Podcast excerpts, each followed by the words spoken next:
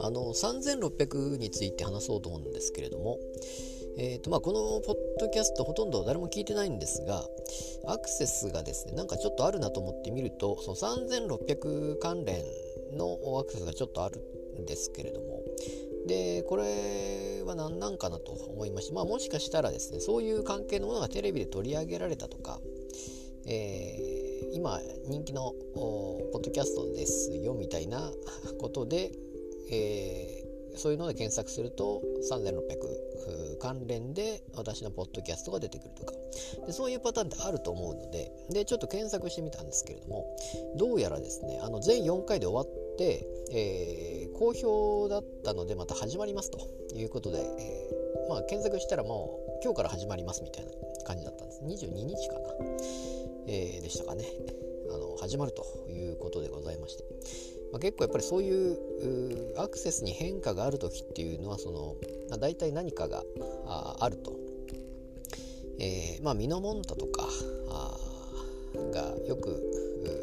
まあ、そういうことですよね。なんかで取り上げる町焼きとかなるとスーパーから物が消えるみたいな。それと同じだと思うんですけども。でどうやらそれで、えー、気づいて、えー、 Audible でまた始まるということが分かったわけなんですけども、で第5回があまあ聞いてみまして。この回もなかなか面白くてですね、えー、まあ、ポイントはやっぱりその若林さんが、えー、学生時代何をしていたのかというところかなと思いまして。で結局そのまあ、学校にあまり行かないと。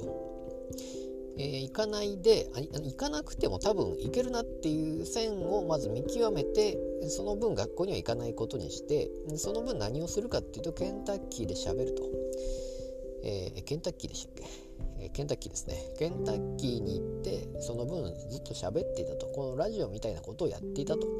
いうことで、えまあ、その、まあ、経験値というか、まあ、積み上げですよね。昔や結局まあ、前も言いましたけど昔やっていたことを結局その後も続けるということにまあつながっているのかなと思いましてあれは、えー、大学のあれでしたかね。話の時でしたかね、えー、東京ポッド許可局の話でありましたけどももうあの若い頃やっていたことを結局それが、えー、つながって大人になってもつながっていくということですけども。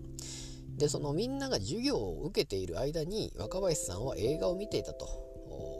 学校行かないで映画を見ていたと。結局その何に時間を使うのかというところでまあその大学の話も言いましたけどもそれでまあその人が決まってくるのかなと思いまして、